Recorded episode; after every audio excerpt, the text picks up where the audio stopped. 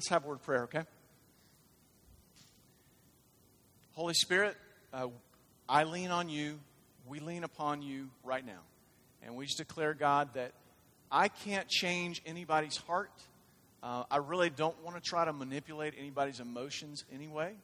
Um, and though there's some great uh, reasons why to know that Jesus uh, is, is the Son of God, um, God, we don't want to lean on reason in our minds either. Holy Spirit, it's got to be you. And so I declare I, I can't move anybody today, but you can. And so, Holy Spirit, would you move us? In fact, somebody's pray that say, Holy Spirit, move us. That you just change our hearts today, Lord, that you do a transforming work in us, that as we leave today, may we have a, a broader and a deeper picture of who Jesus was and is.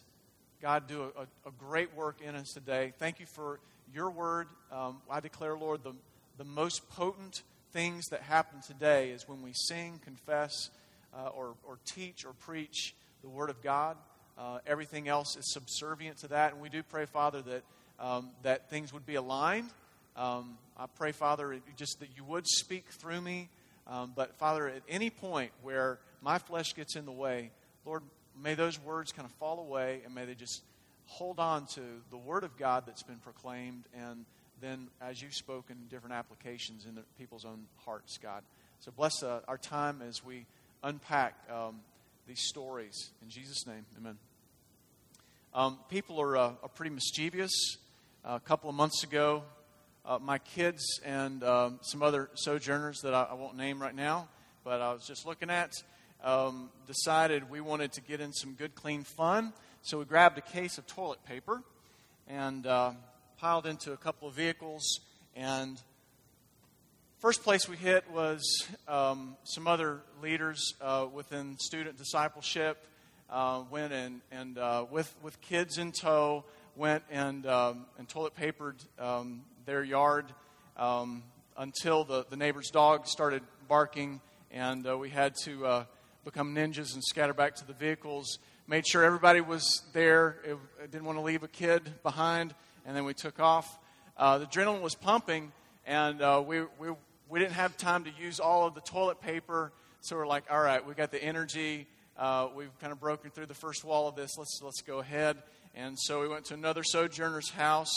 And now, now, mind you, we're tutoring these kids, all right? And so it wasn't the, wasn't the most ideal toilet paper job, uh, but it was a good, you know, first step uh, for the kids. And I was, I was very proud. Zoe had the time of her life uh, as, she, as she threw that toilet paper as far as she could. Um, we, we, uh, we're going to help them with their technique so they get it right a little better next time. But they just wanted to share the love uh, with some other people, and they did. Now, just a couple of weeks ago, our, our house got forked. I want to make sure I say that clearly. Um, it was, it was, and if you don't know what that is, let me know and let me have your address. Um, and uh, but it was it was done well, uh, so that if you looked from the second story window, you couldn't see it from the ground. If you looked from up on high, it it was big letters in the yard, ha ha, and um, so that was it was good. Um, and uh, there there are other ways to show this type of love to somebody. I, I went I went to a university that was started by a, uh, a well known televangelist from the 80s, Jerry Falwell. And um, Dr. Falwell was a huge personality uh, and just a, a, great man in many respects. Some things that I, have had to unpack and unlearn as well, but loved the man. Uh, but uh, one day, a good friend of mine saran wrapped his Suburban uh, while it was on campus.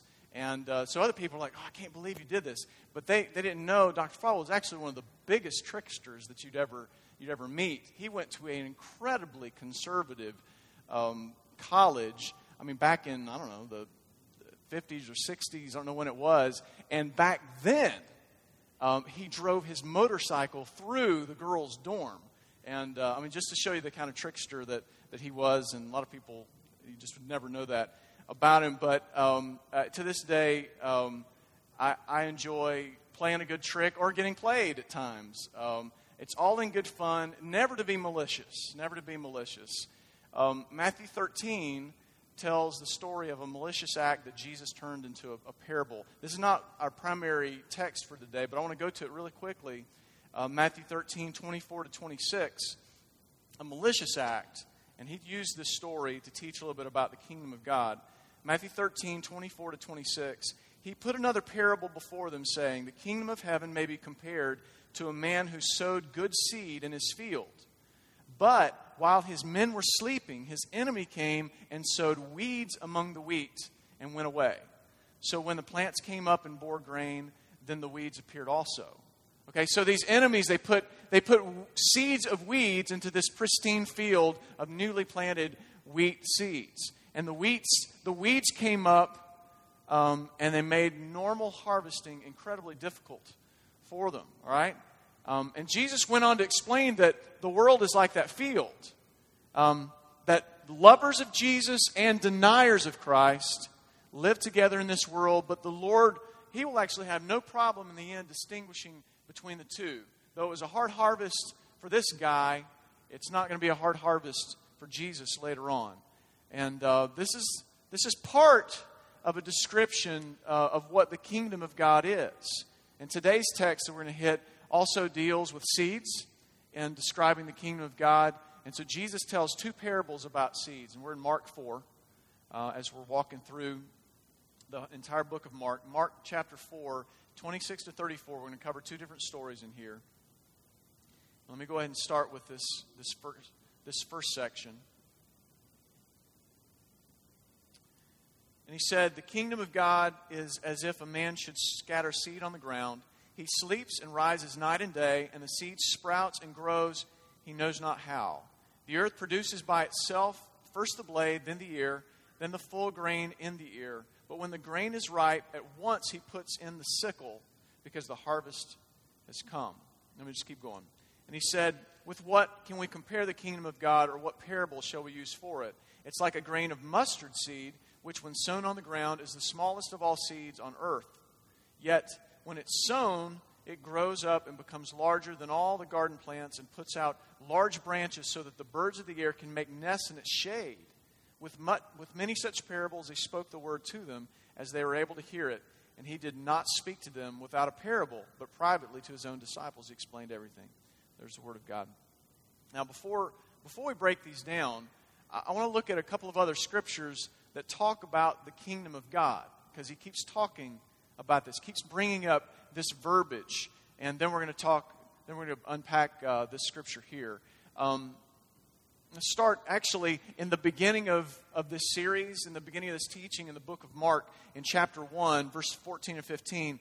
It says this Now, after John was arrested, Jesus came into Galilee proclaiming the gospel of God and saying, The time is fulfilled and the kingdom of God is at hand. Repent and believe in the gospel. All right, so this is the verse we actually continue to come back to during this series because uh, the subtitle, I mean, the title of the series is Mark, uh, just because that's what we're walking through. Uh, but the subtitle is Repent and Believe the Gospel. So we keep coming back to this in Mark 1, chapter 15, where it says that we are to repent and believe in the gospel. If you're an unbeliever, that you're in here today, that you don't believe in the deity of Christ or you've never surrendered to Jesus Christ, placed all of yourself, all of your life into His hands, then my message to you today is the message of Jesus. Repent and believe in the gospel. But if you're a Christian in here, the message still stays, stays the same because we have functional saviors. We keep turning away from God as being our source and being our hope. And I'd say the same thing to you that Jesus says to you and to me, and it's repent and believe in the gospel. Um, I really believe that our biggest problems are it's not even our sin, uh, it's, um, it's not our pride and our arrogance and having our own uh, objectives, it's not our circumstances, um, it's our lack of belief in who God is and in what He's accomplished. We need to have clarity there. And, and, and so I, I throw out to you today that even now that you say, God, show me right now, show me where I don't believe you, where I don't believe what you actually accomplished on the cross for me. Show me where I go to other gods, where I go somewhere else, you know, for my for my well-being. And uh, and God, then help me as I, I repent. I confess and repent it before you.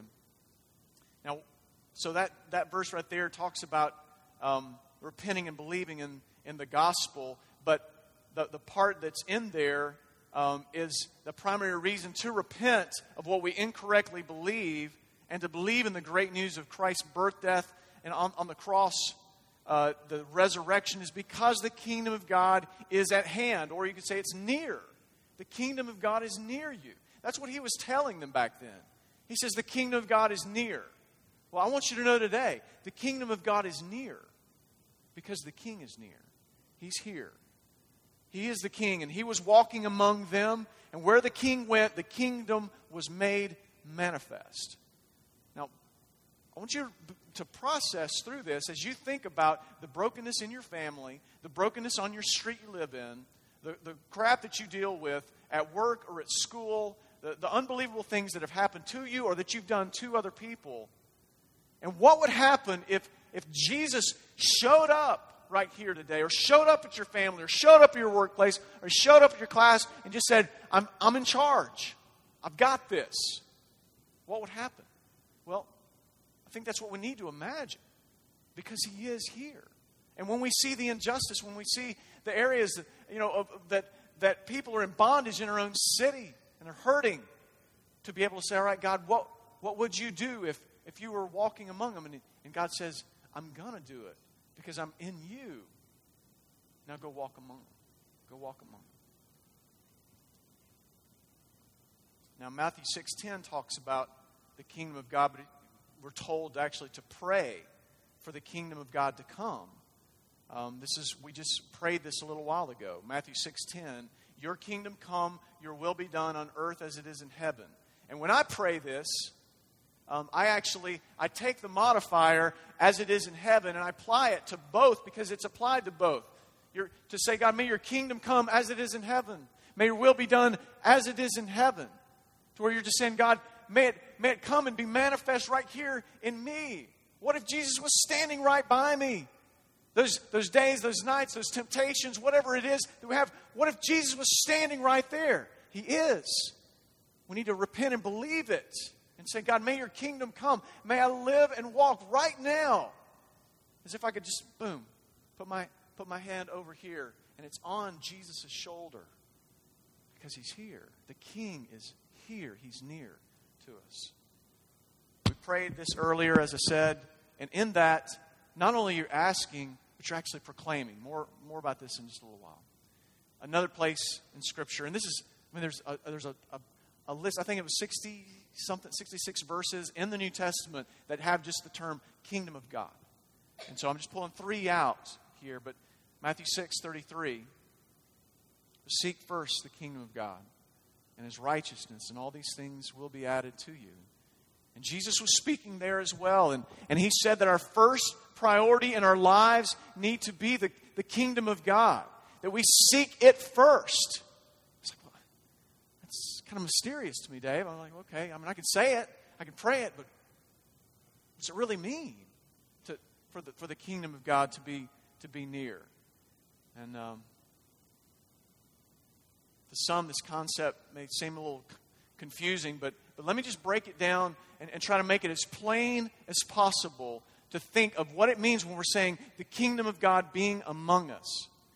Jesus is king, he is Lord over everything. The world is broken. People live daily with themselves on the throne. And the kingdom of God is coming and breaking in the middle of all that. Are you with me? Jesus is king. He rules over everything. I'm broken. The world is broken. And the kingdom of God, the king is coming and it's exploding onto the scene. That's what we're asking when we're praying. We're saying, God, don't leave us like we are. The circumstance that I'm in, this hardship, God, don't leave it the way it is. Come and explode onto the scene. I mean, I don't know if you've seen, uh, I, I, grew up watching Jason the Argonauts, and it was just horrible stop motion film, but it was the greatest thing in the world back then. And, and uh, you know, you've got Clash of the Titans back in the day, and you got the new Clash of Titans and Immortals and other things like that, where it talks about these gods, the Greek or the Roman gods, that would come, they'd materialize, and they just, well, boom, and they'd come and they'd walk, and the things they did are not good. You know, they, they weren't good gods. uh, because they were hedonists, you know, to the core, very self indulgent. But man, what in the world happens? What in the world could happen if Jesus exploded on the scene tomorrow as you go into work, as you go into school, in the group that you're in, in the carpool line, you know? What happened? That guy cuts you off. All of a sudden, he's like, oh, Jesus, you're next to me. It's okay. All right. I'm. Right here. I don't have to tell them they're number one, right? Jesus spoke about the kingdom of God a lot. So, what was he shooting for in these two parables?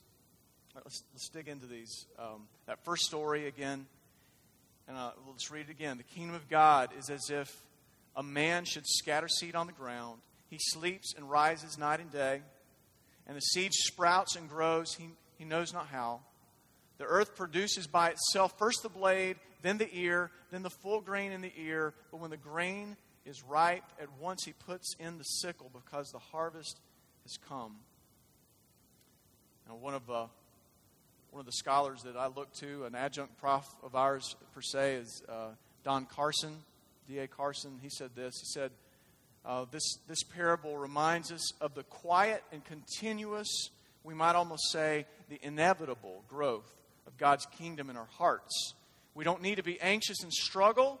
The seed will bear fruit in its own accord. We cannot understand the process of spiritual growth any more than we can understand the process of natural growth. But we do not need to understand in order to share it. Did y'all hear that?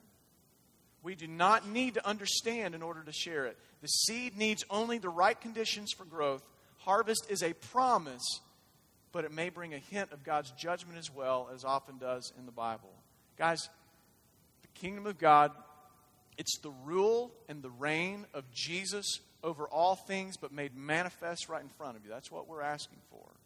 It's saying, All right, God, I live in the city of man, but I belong to the city of God, as Augustine talked about. I mean, what, what happens when we start to understand that our allegiance is to the city of God above the city of man. What happens when, when even when we get to the place where we start denying ourself mastership over ourselves? That's the hardest part. And we say, No, Dave, you're not king.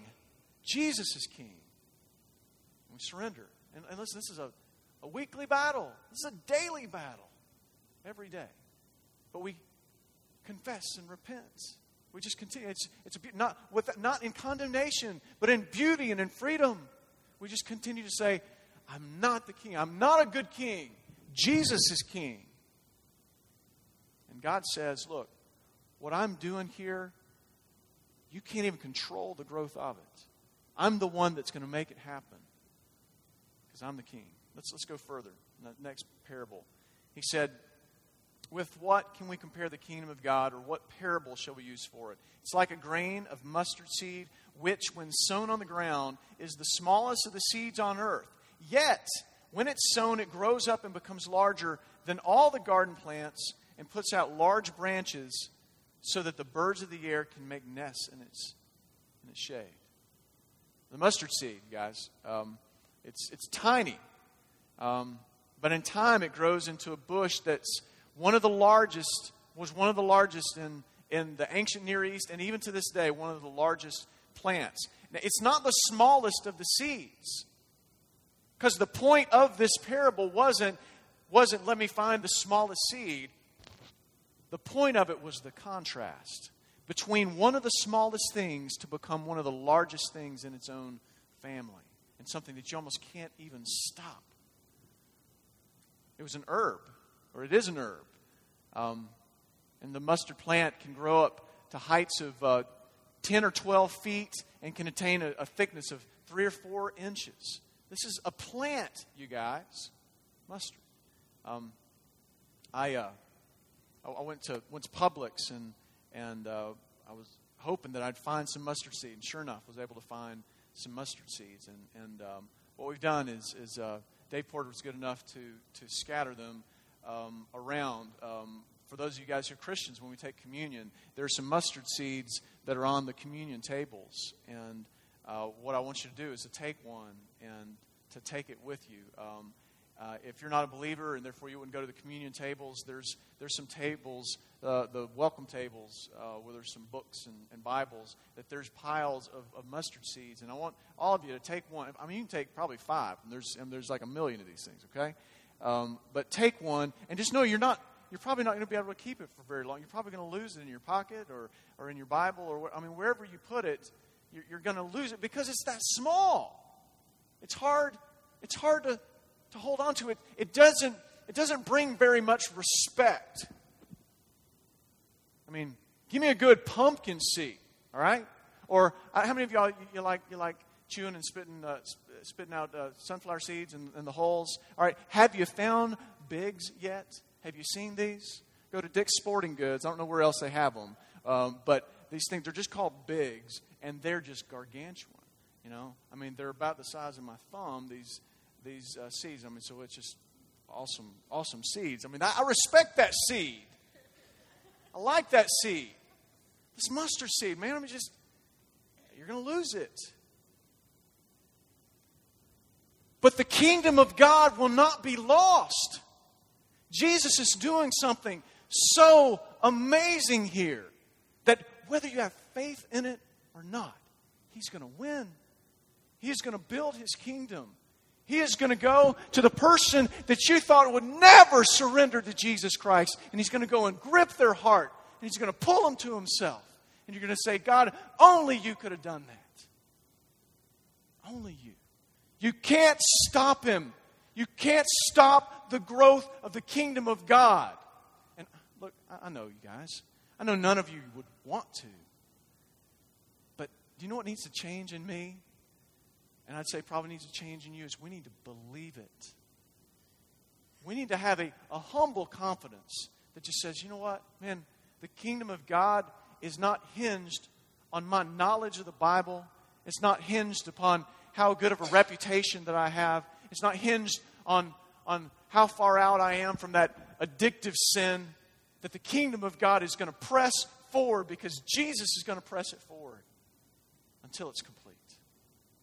That's awesome, you guys. It's not dependent upon me. So, therefore, as a result of that, we can get behind it. We can just say, okay, God, you're going to do it. You're plowing the way. I'm just along, along with you, and I'm just following my leader. Guys, you don't have to be the leader. You don't have to be the strongest person. You don't have to be the greatest theologian. You just got to believe. You just got to believe. You're just going to win. You just got to believe that. I mean, we talk about it a lot this, this passage that says, He who began a good work in you will be faithful to complete it even to the day of Christ Jesus. He's going to complete it in you, you guys. He's going to complete you. Believe it. Because there's so much strength that comes when we know this. And, and there's, there's such a there's such a, a freedom and a, and a lack of anxiety that comes when you when you see your friends and you're like all the pressure of can I live this this, this walk out? Can I, can I really be a good Christian? You can just be released of all those pressures because you know, God, you're going to complete it. And that actually is what gives you the strength to be victorious.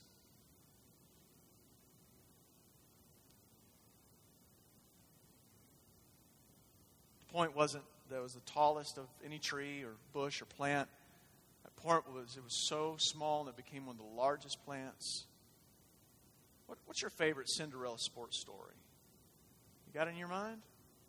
You know, the, that unknown team, the, the underdog, small college team that makes it to the playoffs.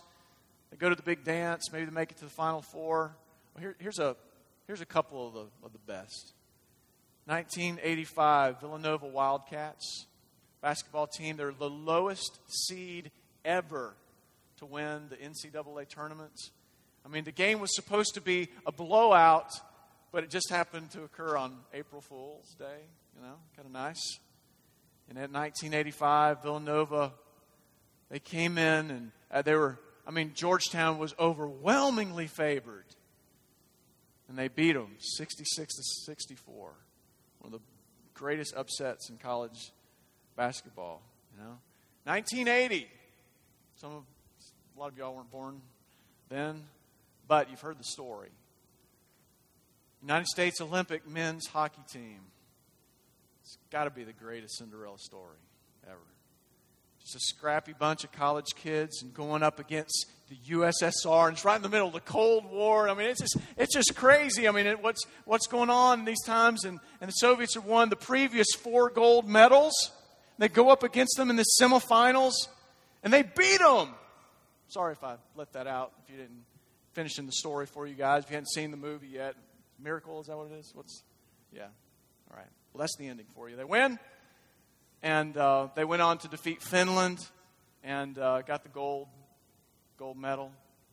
Great Cinderella story where you just you just don't you don't expect you don't expect it. Guys, do you know that when there was a time there's a time when there was just the Jews, you know, and, and they and they followed Yahweh and, and, and you read this story, read the Old Testament. It's unbelievable how God continued to keep their line and not allow them to be abolished and wiped out because there was a there was a God man coming through their line named Jesus. He's coming. And, and when he, he comes on the scene and, and his, his family didn't even believe, believe in him, you know, they thought he was crazy.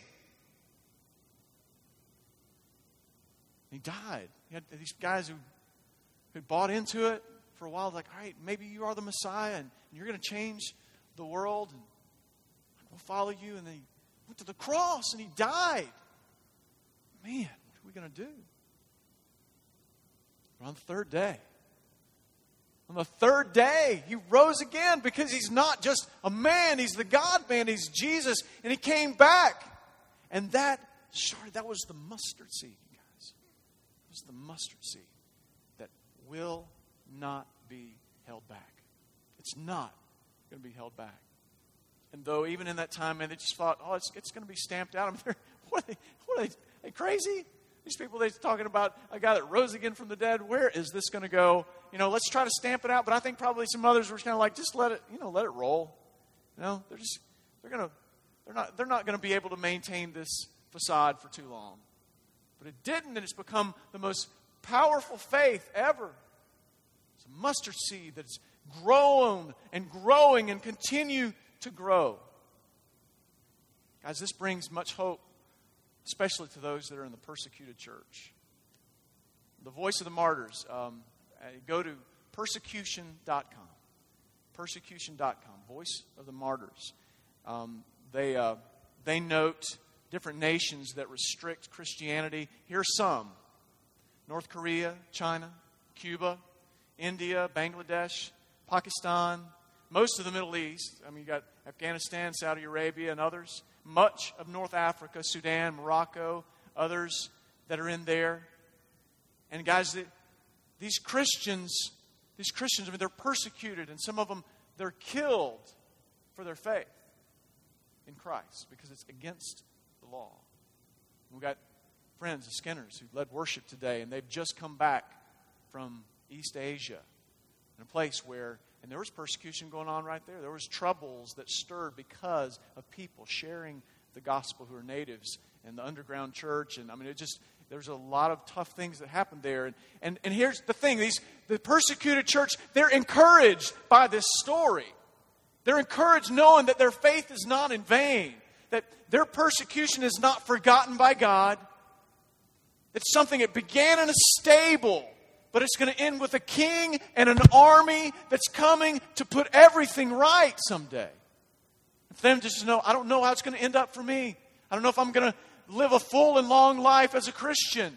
But no matter what, my faith is not in me or my timeline or my health or whatever the government does to me. My faith is in the King of Kings who made me a son who made me a daughter. Now, that's, it's hard for us to kind of put ourselves in those shoes because we're just not persecuted like that. And, and I mean, stuff happens to us that we can kind of call persecution and all that, but comparatively, it's not persecution. What do you do with that? I, I, I believe that God intends to raise up more American Christians to go to these countries and others and to proclaim the freeing message of the cross. To some, to, to live your life there the rest of your life and just to, be, to become as indigenous as possible in another country. For some, to give your life, your life will be taken so that others will hear the message of Jesus. I mean, do we, do we believe this message that strong? Do we believe it enough to say, God, even if you took my life, I'm willing to do it. If we don't, maybe we don't understand the message at all. Now, I'm not saying that everybody's supposed to pack your bags and go go move overseas. If God tells you that, roll. Let's go. I'll help you pack your bags. But God wants us to give our life in that same way, right where He calls us, right where we are. And I believe that for most of us, He's going to give us the both end of the here, the, the Jerusalem, the Judea, the Samaria, and the uttermost parts of the world that in our life that we're connecting uh, in, in those different areas. Are you called? Are you called to go short term, long term? I know God's going to call some of you. So, what, what do you need to do? I mean, uh, check out Voice of the Martyrs. That'd be a good place to, to go. Check out Wycliffe Bible Translators. There's a lot of places that don't, don't have the gospel in their language yet. Give money to that. Maybe give, give your life to learning to translate. Some of you may be called to go on some scouting or pioneering trips. And talk to me. Talk to Wesley. Talk to, uh, talk to Doug. Talk to some of us. We can, we can talk with you more about what to do next if God's stirring you in that. But the, the point of this parable, it seems to be that while the, the kingdom of God, it may appear to be insignificant and have these, these unnoticeable beginnings, that someday, someday it's going to be it's going to be huge. And, and back in that time, I mean, it wasn't. It was before he even went to the cross. But we're living in the someday. And it's going further.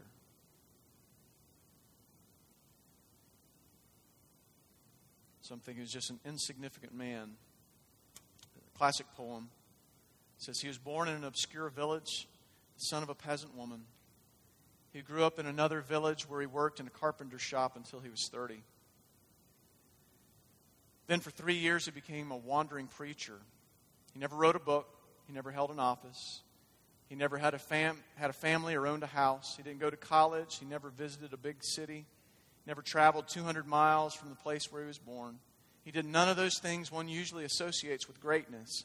He had no credentials but himself. He was only 33 when the tide of public opinion turned against him. His friends ran away. He was turned over to his enemies and went through a mockery of a trial.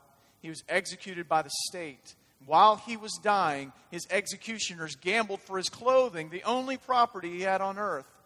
When he was dead, he was laid in a borrowed grave through the pity of a friend.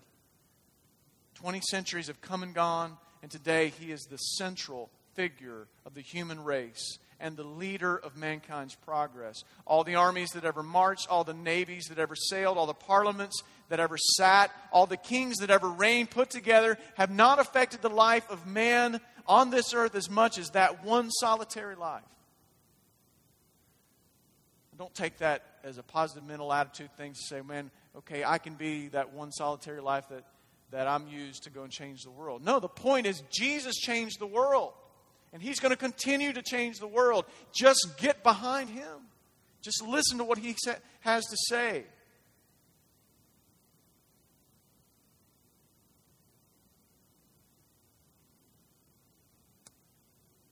He's the King of Kings, He's the Lord of Lords. His name is Jesus, and he came with these humble beginnings, but he is coming back with power and authority to judge the earth. The Few family memorized a, a a scripture this week, and it's Deuteronomy, Deuteronomy 10, 12, and 13. And let's see if I can get it, all right? Israel, what does the Lord your God require of you? But to fear the Lord your God and, and walk in all his ways, to love him, to serve the Lord your God with all your heart and with all your soul, and to keep the commandments and the statutes of the Lord, which I am commanding you today for your good. Now, now here's the thing: is I, I posted that on Facebook, this week, just that the family was doing that, and just, just trying to give ideas for other people, dads and moms, of how to how to uh, train their kids and whatnot. And, and I had a, a Gnostic relative of mine that's kind of pushed back a little bit on there and uh, publicly on, on, on the Facebook. And uh, it wasn't ugly, but he just basically said, said, Look, the real God is not a God that people should fear. The God of this world is Satan, and he's the one that that most people are actually worshiping, basically saying Christians and all are really worshiping Satan. Um, and um, he's one just to be loved because he's all love. And my response to him was something along the lines of, first I thanked him uh, for his comments, but I said, look, for, for Christians, um, what, what fear of the Lord is, is that, man, you revere him as he's king. He's dad, first and foremost, but he's, he's king to us. We revere him, we respect him, we, we honor him, and, and, uh, but we, we acknowledge him in being in this place. It's not out of a fear that he's going to smite us, because there's no condemnation, but we say, You are the king. So there is no, there is no real fear in that way of him because, because he's already poured the wrath upon his son. It says, But for those who are unbelievers, for those who deny the unique atonement, the unique um, sacrifice and the ransom that he paid on that cross, the exclusive thing that Jesus did on the cross, for those who say, I don't need that or I don't believe him, I said, those are folks who need to fear God and tremble. And we should. And I, and I, I pose that to you, man. If you're any of my friends in here that you're just like, no, what? No, I'm, I'm, I'm good. I, I got it. I don't need God. I'm, I've got my own life. You need to fear. You need to fear a God who has paid the price. And for all those who say, that's okay, God, I don't need your son, he'll say, all right, have it your way. There's hell to pay um, as a result of that. But this is the God of mercy and grace that offers himself to us to surrender, surrender to him. So listen, I, let me just bring, bring everything down and just bring some conclusion to, to all this today. Um, there, there's some days that I wonder, like, you know what, are, are we winning? Um, are we just as, as a, me as a person or as, me as a, us as a family or, or church or just Christianity, are, are we winning? Are we, are we pressing the ball forward? Or me personally, am I growing in Christ? Is, is the church with a big C, is it making progress? And on the first notion, it's about, about, about me and about you as you analyze yourself, sometimes we look and we see that we still struggle with things after years of being a Christian. You with me? Like, crap. Am I, God, come on. Am I ever going to get better? I'm ever going to grow? To that I say, your Christian faith is not dependent upon how good you're doing. It depends on how good Christ is. And it's not based upon what you can accomplish for God, but it's about what Jesus accomplished on the cross. And that is the gospel. And that's where we need to repent of anything that stands up against that and believe the gospel. Now, on the other, the second is the church making progress. And listen, I know there's, there's times we need to apologize and have solidarity and repentance for scandals and stories that make you mad. But ultimately, guys, God is moving He's moving forward. God is reclaiming people, He's moving His kingdom forward. And we're not to be depressed by our brokenness and bow out. We're to repent and believe. Neither are we to be disconnected from others because of our view of God's victory, but rather to know that He chooses to use us in the expansion of His kingdom. So, what's next? There is a broken world out there, y'all focus, focus down here. There's a broken city right here where we live, you guys. God has a plan to bring great news to the city, y'all. And God has a plan to help the helpless and to bandage the wounded right here in this city, to show this city that the kingdom of God is near because the king is near here in Huntsville. Find out where you are supposed to be his hands and feet. Find out.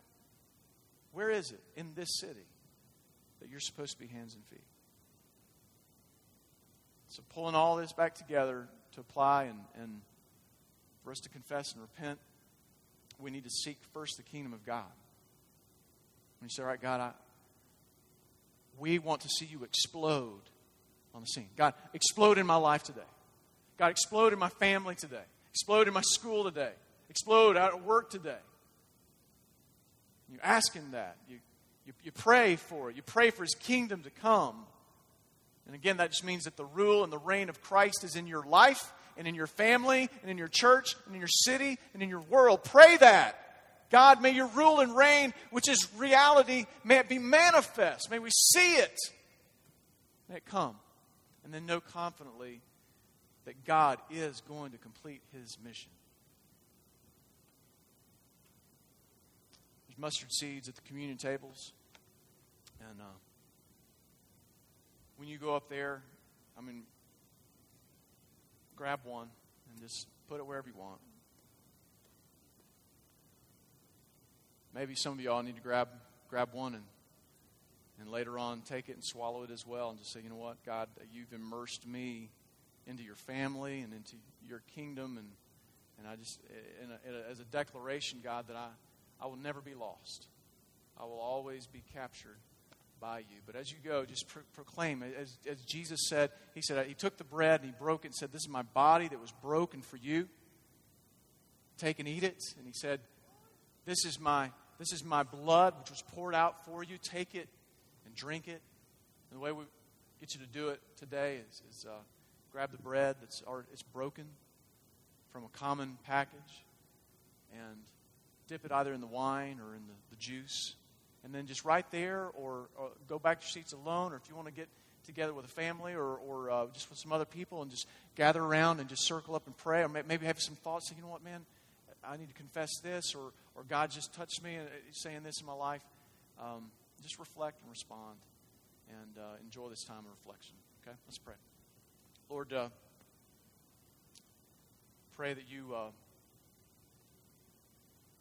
you help us as we as we process through that you are king, that your kingdom is expanding. It it will not it will not be defeated. And that we over and over keep coming back that our peace is because Jesus is king, not us. And that he has chosen a people and he died for them and he will never let them go. He will not let them go to destruction, but will win their hearts. And so, in a humble confidence, we can just proclaim Him and leave the rest up to the Holy Spirit as we walk with people, God. And, and truly, Lord, again, show us where in our city or even in our world, Lord, where do you want to connect us as a person, as a family, as a, as a, a journey group or a missional community, as a church, Lord? Where is it that you want to connect us to places in our city, this world, that the kingdom of God needs to come. There's injustice, there's people hurting, there's people that are in pain, there's people impoverished, people are trapped because of sin or, or whatever it is, Lord. That we go we just say, Man, Jesus loves you. Turn to Him and we part of providing their needs and helping them on their feet. Help us as we ponder this, Lord, and trust you. In Jesus' name.